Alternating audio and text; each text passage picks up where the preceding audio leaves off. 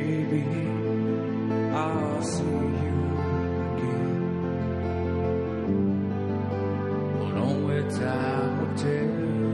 17 year old Angela Freeman was last seen on September 10, 1993, here at the old Pizza Hut in Petal. This was the last place that we ever, that anybody ever saw her alive. 17 years old, five months pregnant.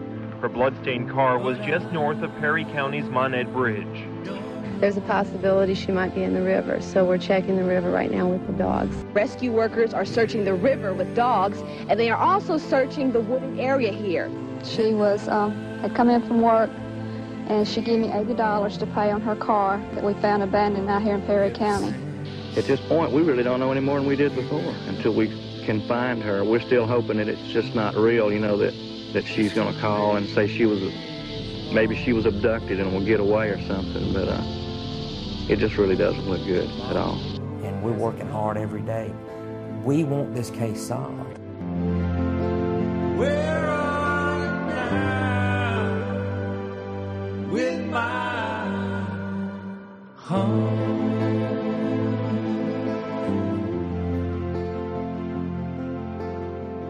You are listening to the second episode of Telling Lives, a reported podcast series covering old stories in a true way. I'm your host, Elizabeth Christian. In this episode, I'm going to take you back to the beginning and tell you about the family Angela was born into and whom she left behind, and the friends who adored her and whose absence left a permanent wound that you will soon discover, as I did, hasn't begun to heal. They need to know where is Angela Freeman?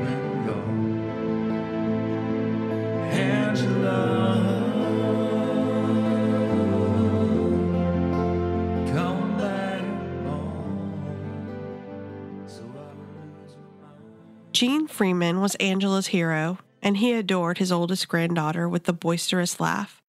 But her disappearance in 1993 took its toll. Three months after Angela went missing, Gene fell off the back of his Smith Bakery bread truck and broke his hip. He convalesced five months, with Clydell providing constant care.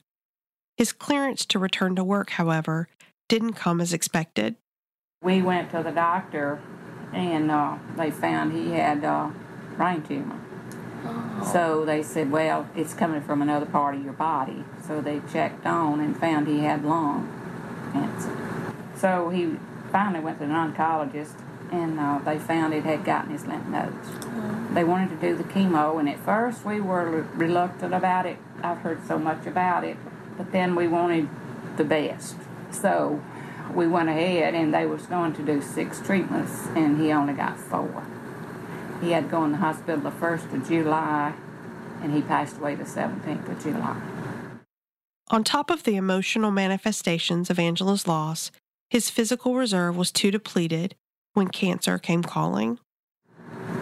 You just don't ever get over it, you know. And like I said, he was such a good man, and she just loved him to death. She was always crawling up in his lap, you know. And, uh, but yeah, she was she was really a uh, good child. Just she had a few problems, and uh, I guess we just didn't get her help, maybe in time or something. But Gene Freeman wouldn't live to find out what happened to his beloved granddaughter. Hey, Pop, I want a million dollars. Hey. ah, this is very All right, you got to press the button. Is it recording? I devour true crime. I blame it on being a journalist, this insatiability with the dark side of life. If it bleeds, it leads, the old axiom goes. For decades, I've read true crime books by authors like Ann Rule, Joe McGinniss, Jon Krakauer, Erik Larson, and David Grann. I watch movies based on real crime Bernie, Monster, The Thin Blue Line, Dead Man Walking. And now, in the 21st century, I listen to podcasts. A student at the University of New Haven actually turned me on to Serial several years ago, and it was the perfect accompaniment for me on afternoon walks. More recently discovered investigative gems include In the Dark, Up and Vanished, Accused, and Dirty John. It was actually during a cross country drive with my husband in late May while listening to an episode of Up and Vanished, which follows the case of a Georgia high school teacher missing 11 years before someone was arrested and charged in connection with her death, that I decided it was time to stop just listening and actually do something. The case of Angela Freeman has never left me. Instantly, I knew this was the case I was supposed to pursue. Divine inspiration, epiphany, a sign, whatever you want to call it, there's always a reason, even when we don't see or understand it. And I won't pretend for a second to understand why bad things have to happen to people, why Angela disappeared, most likely suffering an untimely death at age 17, along with her unborn child. But I do know without question that God led me to this place to share her story.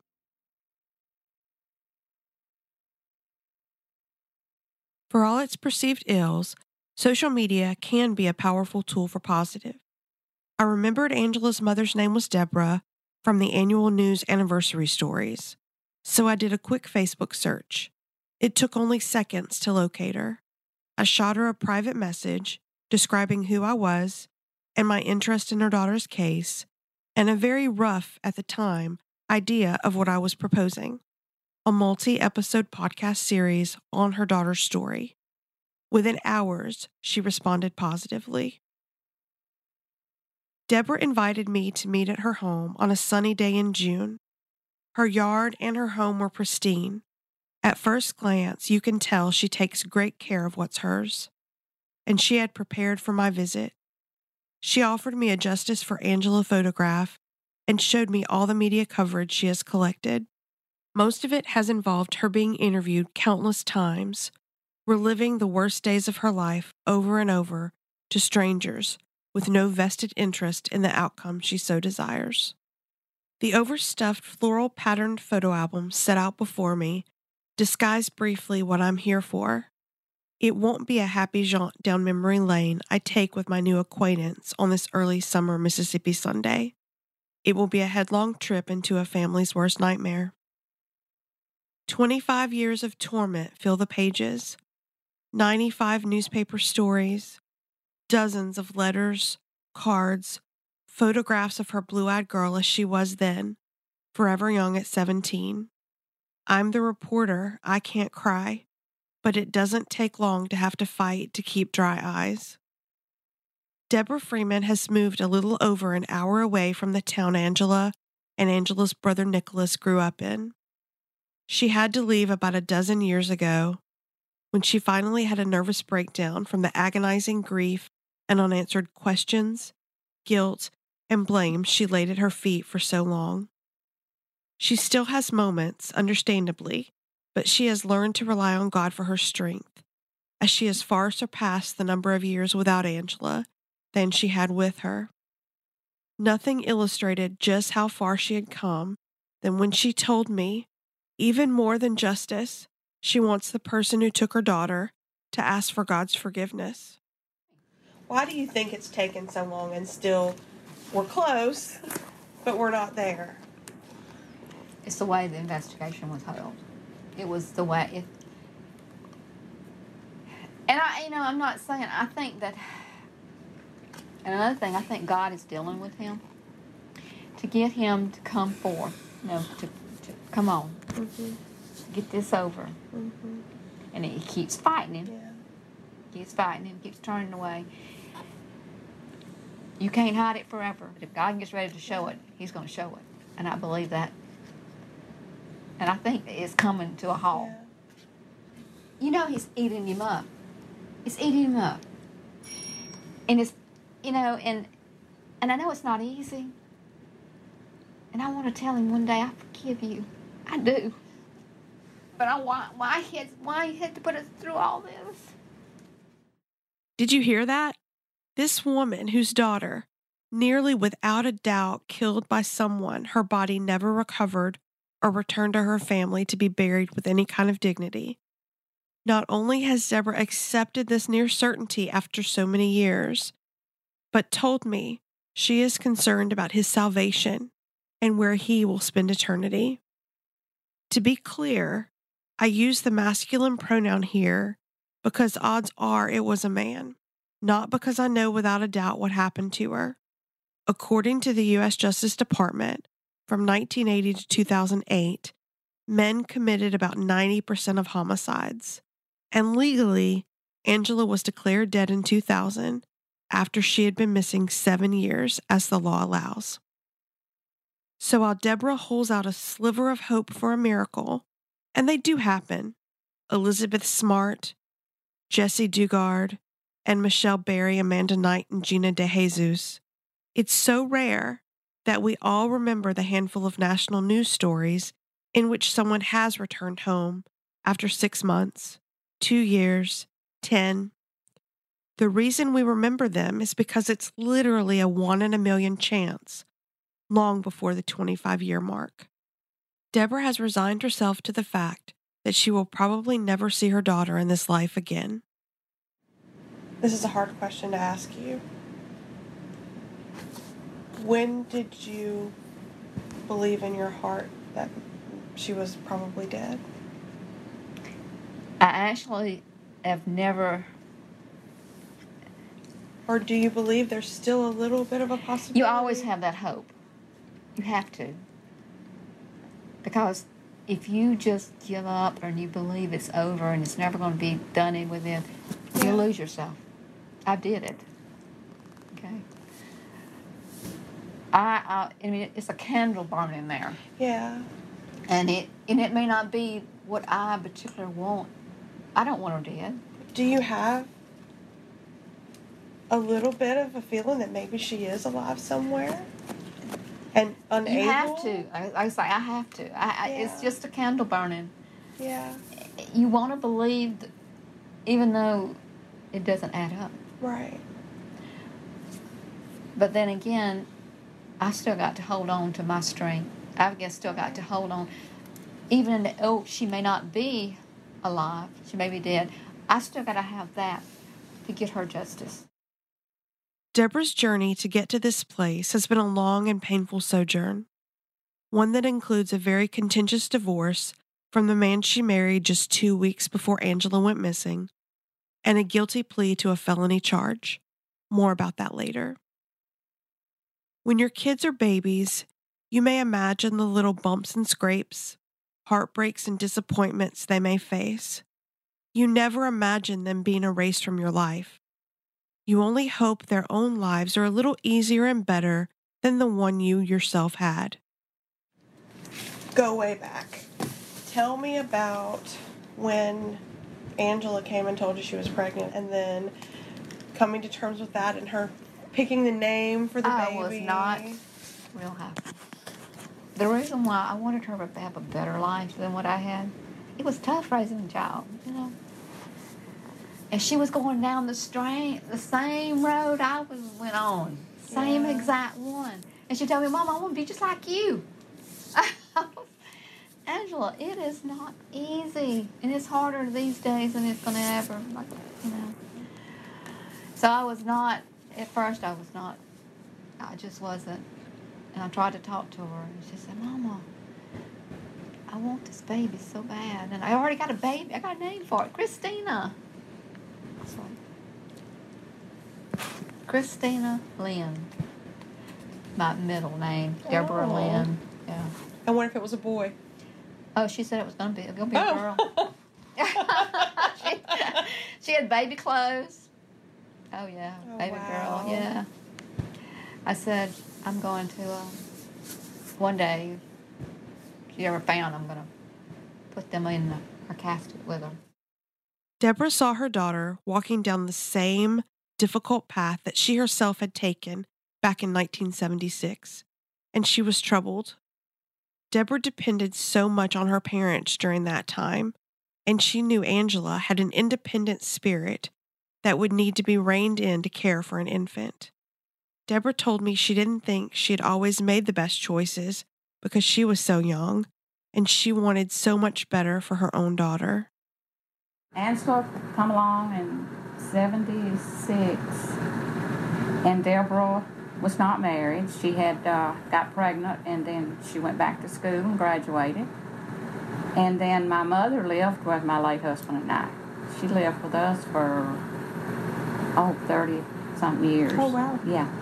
Because my husband was such a good man. And, uh, and then uh, we had to take care of Angela, you know, because Deborah had to work after she got out of school. In the early days, Angela had really been more like a daughter to Claudel and Gene, who still had all five of their own children and Angela's great grandmother in the house when Angela was born. Fortunately, Deborah finished high school with the support of her parents, but Angela's father was much older and married, and while Deborah knew their relationship had been a mistake, she wanted to keep her baby.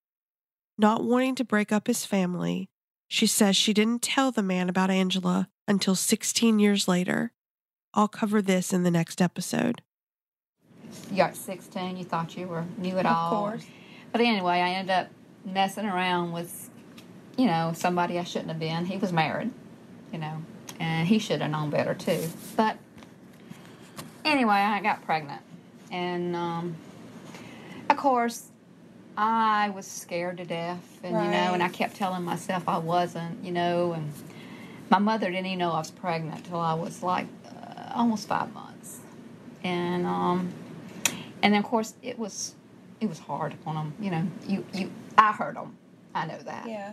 What number child were you? one. Oh. yeah, I was number. I was the oldest, and my daddy, you know, he just he wanted to go out and hurt somebody, right. But uh, you know that passed, and anyway, I, I ended up. I could have had an abortion. I could probably could have, you know, got rid rid of her, but right. I didn't. I decided I was going to have her, and um, and I did have her, and she come out. She was beautiful. okay, but um, plus Angela had it all. You know, she had me as a mama. She Mhm. had my mama as a mama, and she had my grandma as a mama. So she was the first grandchild. Yes, she was the of course, first. spoiled. yes. You just don't know. I mean, if I told her no on something, somebody else was going to tell her yes. and there was nothing I could do because I lived there with them, you know, and so it was tough. And Angela eat, eat it up. She did. Angela Lee Freeman was born January 16th, 1976, in Hattiesburg, Mississippi. Deborah's sister, Donna Sanford, the second of her five siblings, is four years younger than Deborah. She was 13 when Angela was born and adored her little niece. that that during that time, you know, I I just really enjoyed having her as a you know baby and enjoying her because all my brothers were little, they were younger than me, but they were already up, you know, and they were little babies. And and, and I was a girl too, but I had three younger brothers. I never had a younger sister. But anyway, when she would want to come stay with, come and she might stay the weekend, and we, I got to enjoy that. She did enjoy going to church with us. About when she was younger. She was with my children when, especially my two girls and my oldest daughter, when they were pretty young. And uh, but then you, I mean, it's kind of hard to say because you have that phase where Angela got older, and I, I didn't have that close contact, even though we lived in the same area. She was always, you know, jolly, happy, you know, picking on you. She was, mm-hmm. you know, and she she could be demanding, but she was always carrying on, picking and carrying, you know, joking around with people. So she was she was overall she was, you know, always good spirit. After a few years, Deborah met and married Dewey Clough, and then Nicholas was born. Though that marriage was fraught with alcoholism and abuse and was short lived, the scars left were permanent. Um, later on, Nicholas came. He was my second child, so he was the second grandchild. Um, and um, it was different for him. And Angela was really jealous of him at first. They love each other. They Mhm. did. You know, of course, they had kids have their thought, thoughts, you know, and they also say things sometimes that they don't mean to. And Right. But Angela was um, a type of person. She may say something to you, you know, out of hateful But then again, she'd come to you and say, apologize. I didn't mean that. But um, that was a side of her nobody knew. Right. She was very strong. You didn't push her around because what happened was um, when I got pregnant with Nicholas, of course, I was married. Okay. Um, and his daddy was um, very abusive. And I had come to a fam, you know, out of a, a family that I'd never seen none of this. So when I got into it, I was like so young, and I'm like, is this supposed to be like this? I've never. But he was, 15, he was 13 years older than I was. Okay. And he was very jealous. When I had Nicholas, I was 21. So we went out, and somebody even smiled at me. I was having an affair, you know. And so I took that for about a year and a half. But in the meantime, Angela saw stuff that she shouldn't have saw. She heard things that she shouldn't have heard. So that's where she got a lot of that when she saw that because she had never seen that until I got married. So then I got out of that marriage and I stayed single for about 12 years. Still, Angela remained an active, spunky little girl. She earned a permanent scar at age 10 below her left knee from cartwheeling into the coffee table. One of Angela's closest friends throughout her life was Kim Guy, who spent many elementary school afternoons at Angela's house. Reliving the moments over the phone with me, she cried. Like several of Angela's closest friends I spoke with, Kim has suffered great emotional pain as a result of Angela's disappearance and the unanswered questions that remain. Oh, we was probably about 10, 11. I used to go to her house a lot. Decorate the stuff for her mom. I was really be trying to fix my hair and put makeup on me. I remember so much about her. I mean, I really do. And then I remember, like, doing the dressing up. We loved to go to the skating rink. Um, I mean, we did everything normal and more, you know, preteen girls do. um, be dad and everything. Sneaky, you know, doing stuff behind our parents' back. but it wasn't nothing bad, bad, bad. Not until we got up to teenage years. She was always a stickler for being dressed up. I mean, always. That hair had to be done. Her makeup had to be done. She always had to have, you know, nice little clothes. The only thing that really stuck out is because I swear she always tried to put that makeup on me, and that's the that's the main thing that I remember as kids. Another lifelong friend is Rhonda Cromwell Waters. She and Angela made instant friends in junior high choir. They were both into music, and New Kids on the Block was their favorite. We started out in sixth grade together and went went to high school to get up to high school. She was my best friend. We did everything together. We went on our first dates together. We were young. We tried to sneak off to concerts together. She stayed with me a lot. She she would stay with me and I would stay with her. When me and her first met, we were at the junior high, and we were both in um, choir. And that's how we met. And it's, it started from there. And we just bonded and we, we became friends straight off. Back then, our, our music was um, it was New Kids on the Block. That's that was the group that we were young and crazy about. And I know it sounds bad, but we were we were wild kids back then. We stayed in trouble. Uh, we hung together. We went to the skating rink together. Um, I actually introduced her to Ed. Rhonda introduced Angela to her first boyfriend, Ed Buse. Ed told me Angela was his first true love, and listening to him, I could hear the innocent nostalgia in his voice. He has a habit he picked up from Angela that he does to this day. I met her. I was dating her best friend when I met her, and somehow we got to talking, and I just we ended up together. We were we were each other's first everything. How old were you guys when you met?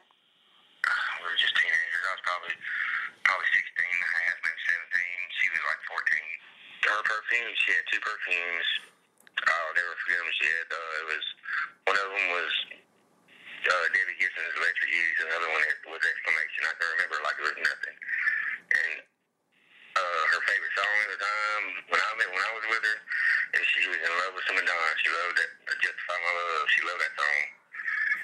Um, she introduced me to uh, season salt. I never had season salt before, and she came up with it. She came out with it. She said, "Mom, we got it at the store," and I "Let me try." I loved it.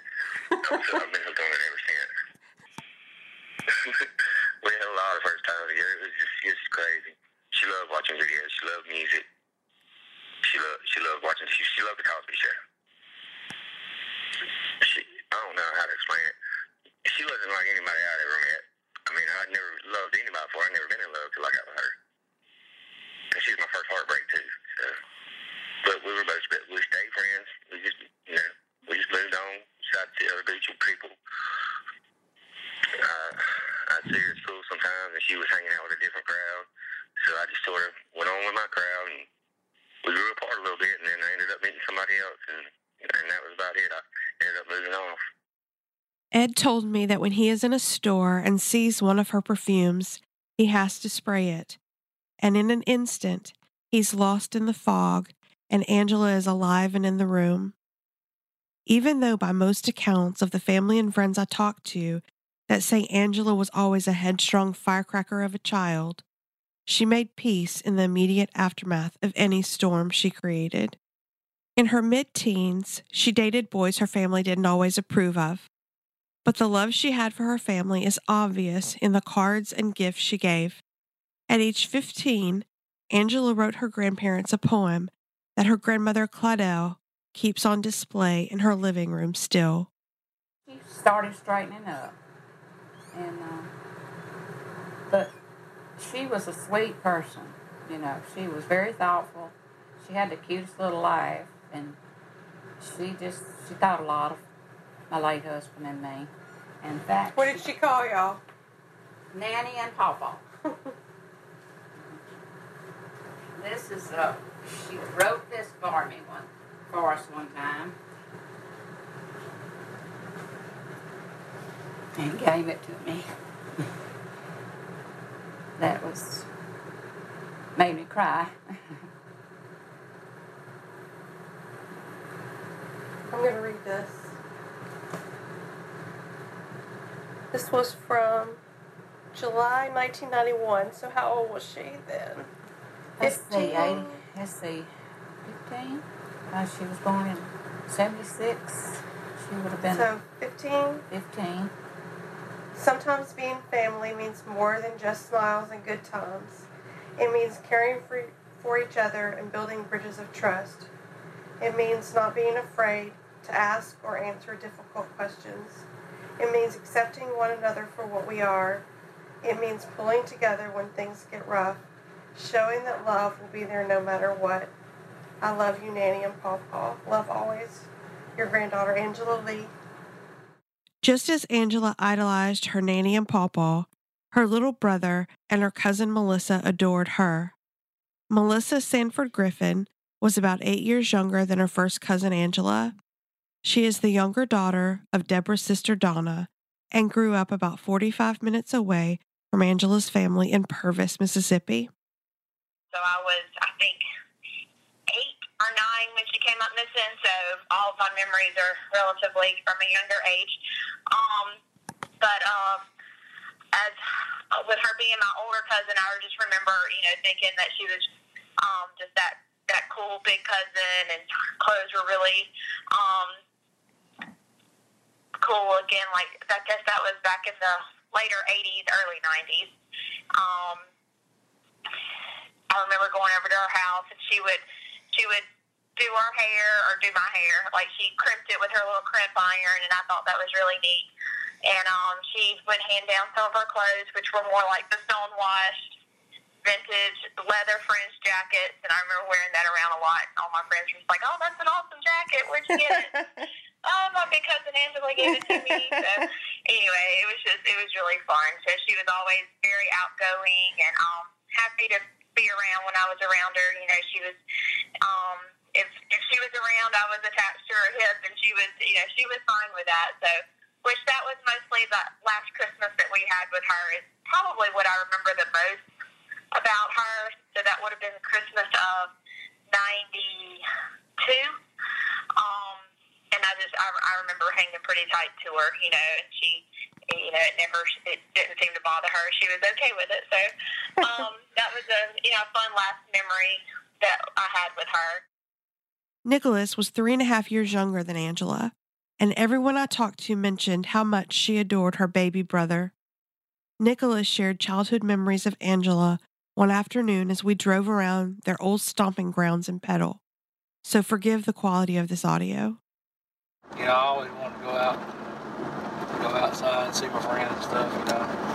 And for some reason, Angela liked to look through this huge catalog, and she al- she always wanted me to pick out pick out something. She pick out something on this page, and what do you like? Which one do you like?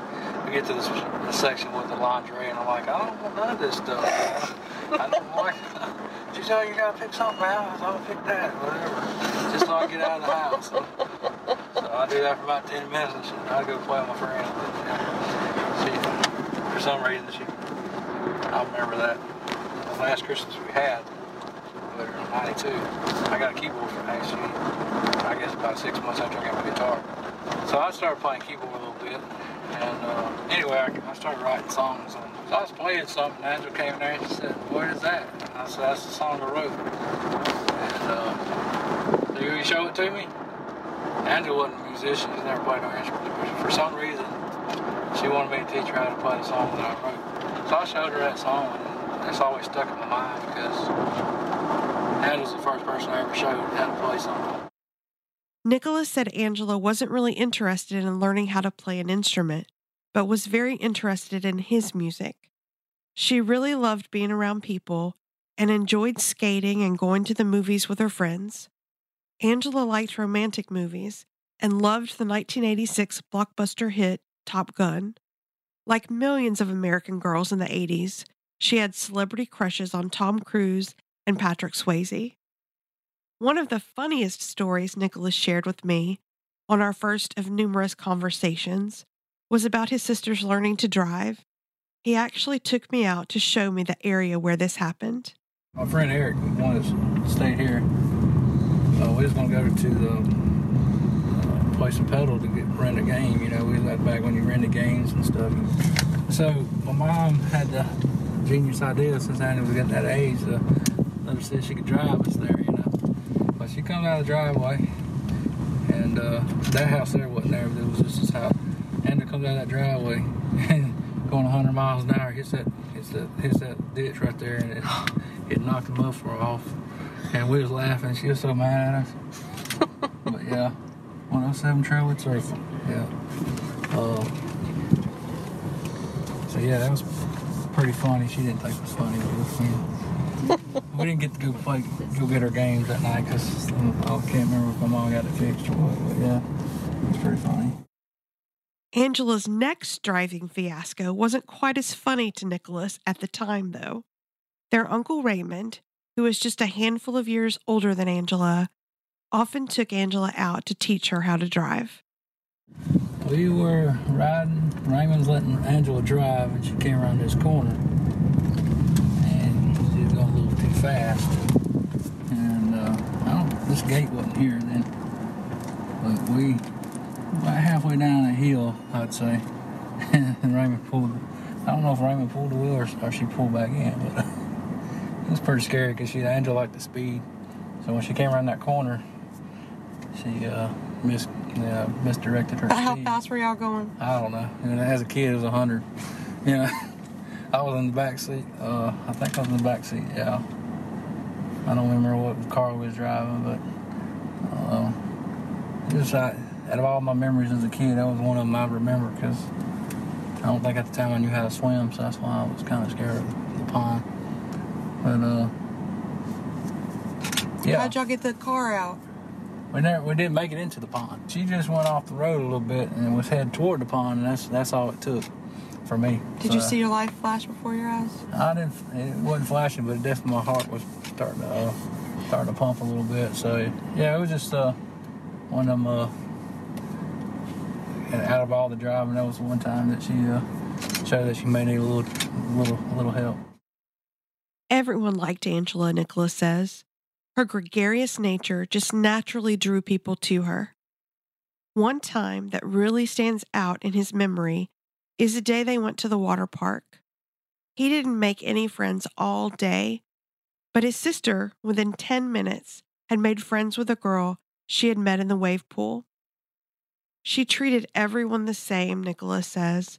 There was no judgment of people who were different. No matter what problems she may have been having at home, Angela and Nicholas were always on good terms. Even when they had the typical sibling spats, they made peace quickly.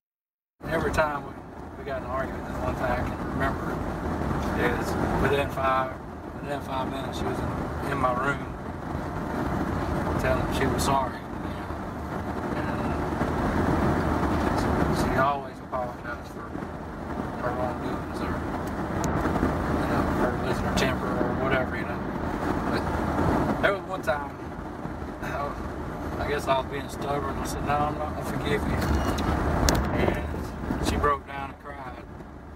And I, I forgave her, but I just remember that one time where I could tell that she wanted my forgiveness, you know. So even, even the fights always had a good ending. You know, she, she truly had a heart for people. Angela was the stereotypical, I can pick on my brother, but no one else better do it sibling. And apparently that extended to her brother's friends as well. Jeremy Slade and Nicholas have been friends since elementary school, and he recalls Angela as a champion of the kids like himself and others who were bullied. I met them about the same time. You know, when I moved to their neighborhood, we live in a subdivision called Eastover, outside of Petal's, a uh, uh, middle class um, FHA neighborhood. You know, and and uh, you know Nick was this real, real, real quiet kid, and his sister was quite the opposite. You know, she was she didn't meet a stranger. You know, so Angela would talk to anybody, and I guess I became friends with them is because I was uh, I was an insecure, immature, little chubby kid, and I got picked on by some bullies on the bus, and you know she stood up for me against some bullies. Y'all leave them alone. You know, shoot them out, and then she was really nice to me after that. So I was always friends with that family ever since. Jeremy and Nicholas bonded over music and remain friends to this day. Oddly, Jeremy has another friend who went missing less than two years ago from the same area in Mississippi. More about this in a later episode. One of the quirky things Nicholas recalls about his sister was that she mixed ketchup and mayonnaise to dip french fries in, and neighborhood friend Melissa Austin McSwain remembered that Angela introduced her to this culinary curiosity too. I would go to her house she would cook me French fries. That was one of the kind of the good memories that I have that she would cook French fries and she would mix mayonnaise and ketchup together. And that was the first time I'd ever had that. And I remember that you know it was so good, and I started you know eating my French fries like that. it was one of the good memories I had of her. Listening to all the sweet, normal childhood memories, one can almost forget the tragic mystery that has paused Angela's story for the last 25 years. Like normal American brothers and sisters, Angela and Nicholas always had each other's backs. Even when Deborah had to pry information out of Nicholas as Angela got older and sneakier. When Angela when got her teenager years, that was the hardest. And you know, and she was, she tried me. I'm not going to sit here and tell you that she was a perfect child Right. because she wasn't. It was hard because she had got her way so many, through the years, and now I'm I've got her, you know, in a place. We got a home, and I'm telling her, no, you're not doing do this. She's looking at me like, yes, I am. It was hard, and uh, it was tough. She got to the point where she was sneaking out the window. How old was she then? Uh, 14 maybe. She had um, met this guy, you know, da da da. So one night I, one night I got up, and I, sometimes you know you get up and you just check your children, make sure they're in their bed. And I got up and opened the door, and Nicholas was laying there, and I opened her door, and she was gone. So I got, I went, got Nicholas, and I said, "Where's sister at?" I'm not supposed to tell you. You better be telling me. Where is your sister at? She's gonna. She snuck out, but she's gonna come back and she's gonna sneak back in a minute. I said, No, you're not. You're gonna lock that window right now, and you better not unlock it. I said, She gonna come back in this house. She gonna come through the door, and she had to. Oh, I was so mad with her. Angela's teenage years grew tumultuous. Family and friends I spoke to all attest to an increasingly out of control Angela, and Deborah was eventually forced to get outside help for her wayward daughter. This is not an unusual situation many single mothers face. It's impossible to work enough to support your family and be there 24 7 to ensure your kids are minding their P's and Q's. Some children, as many of you parents can attest to, can consume every bit of patience and prayer you've got in you. So then she had just got out of control. So then I um I contacted this man. He was a to help youth, you know, to keep them Mhm. under control, Right. you know. So um, he came to the house and talked and we all this stuff. Anyway, she she had to go along with it, and he talked with her and he said, "Look, it'll it might help you." And da da. And she seen that she was wrong, but she agreed to it. And um, she was up there for almost it seemed like it was two weeks.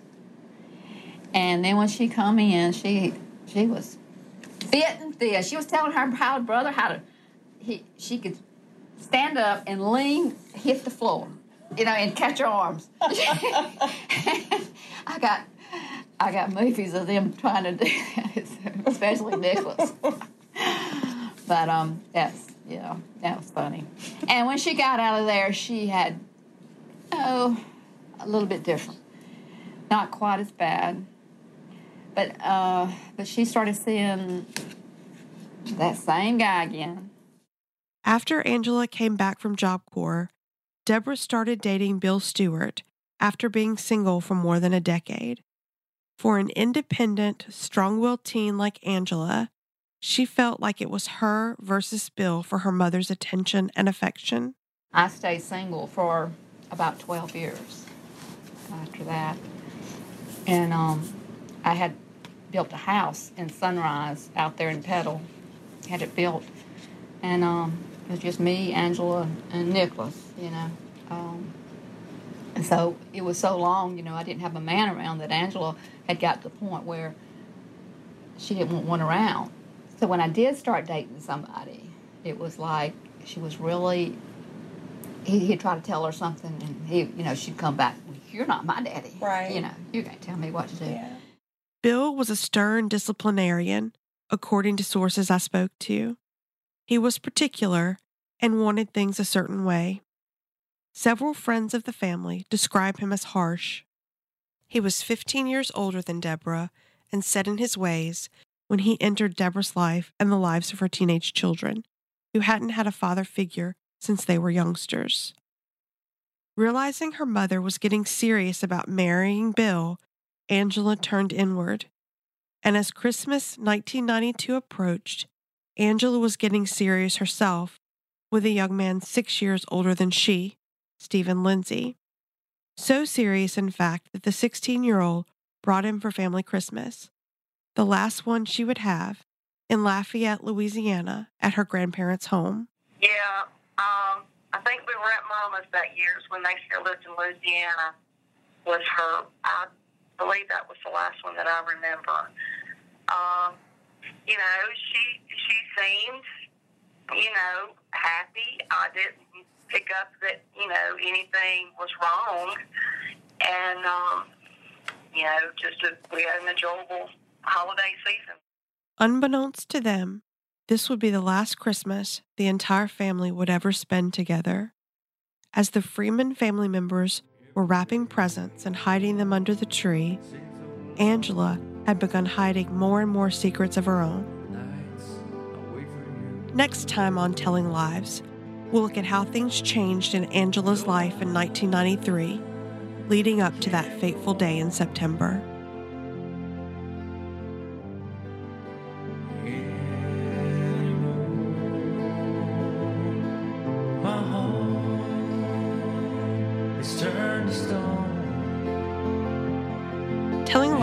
Brought to you by reporter, writer, and host Elizabeth Christian, producer Brian Manuel, associate producer Jerry Clark, audio editor Andrew Vance Miller, audio transcriptionist Lance Christian, research assistants Rhett Williams, Marilyn Barfoot, Trinity Baugh, and Abigail Jones.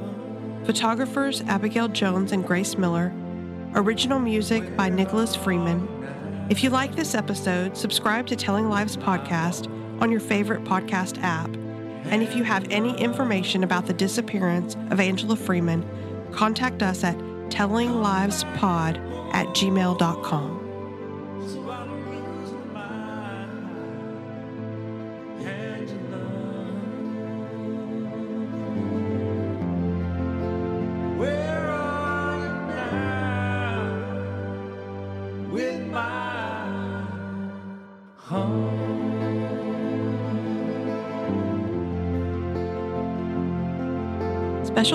goes to Louisiana College for partial funding support for this project.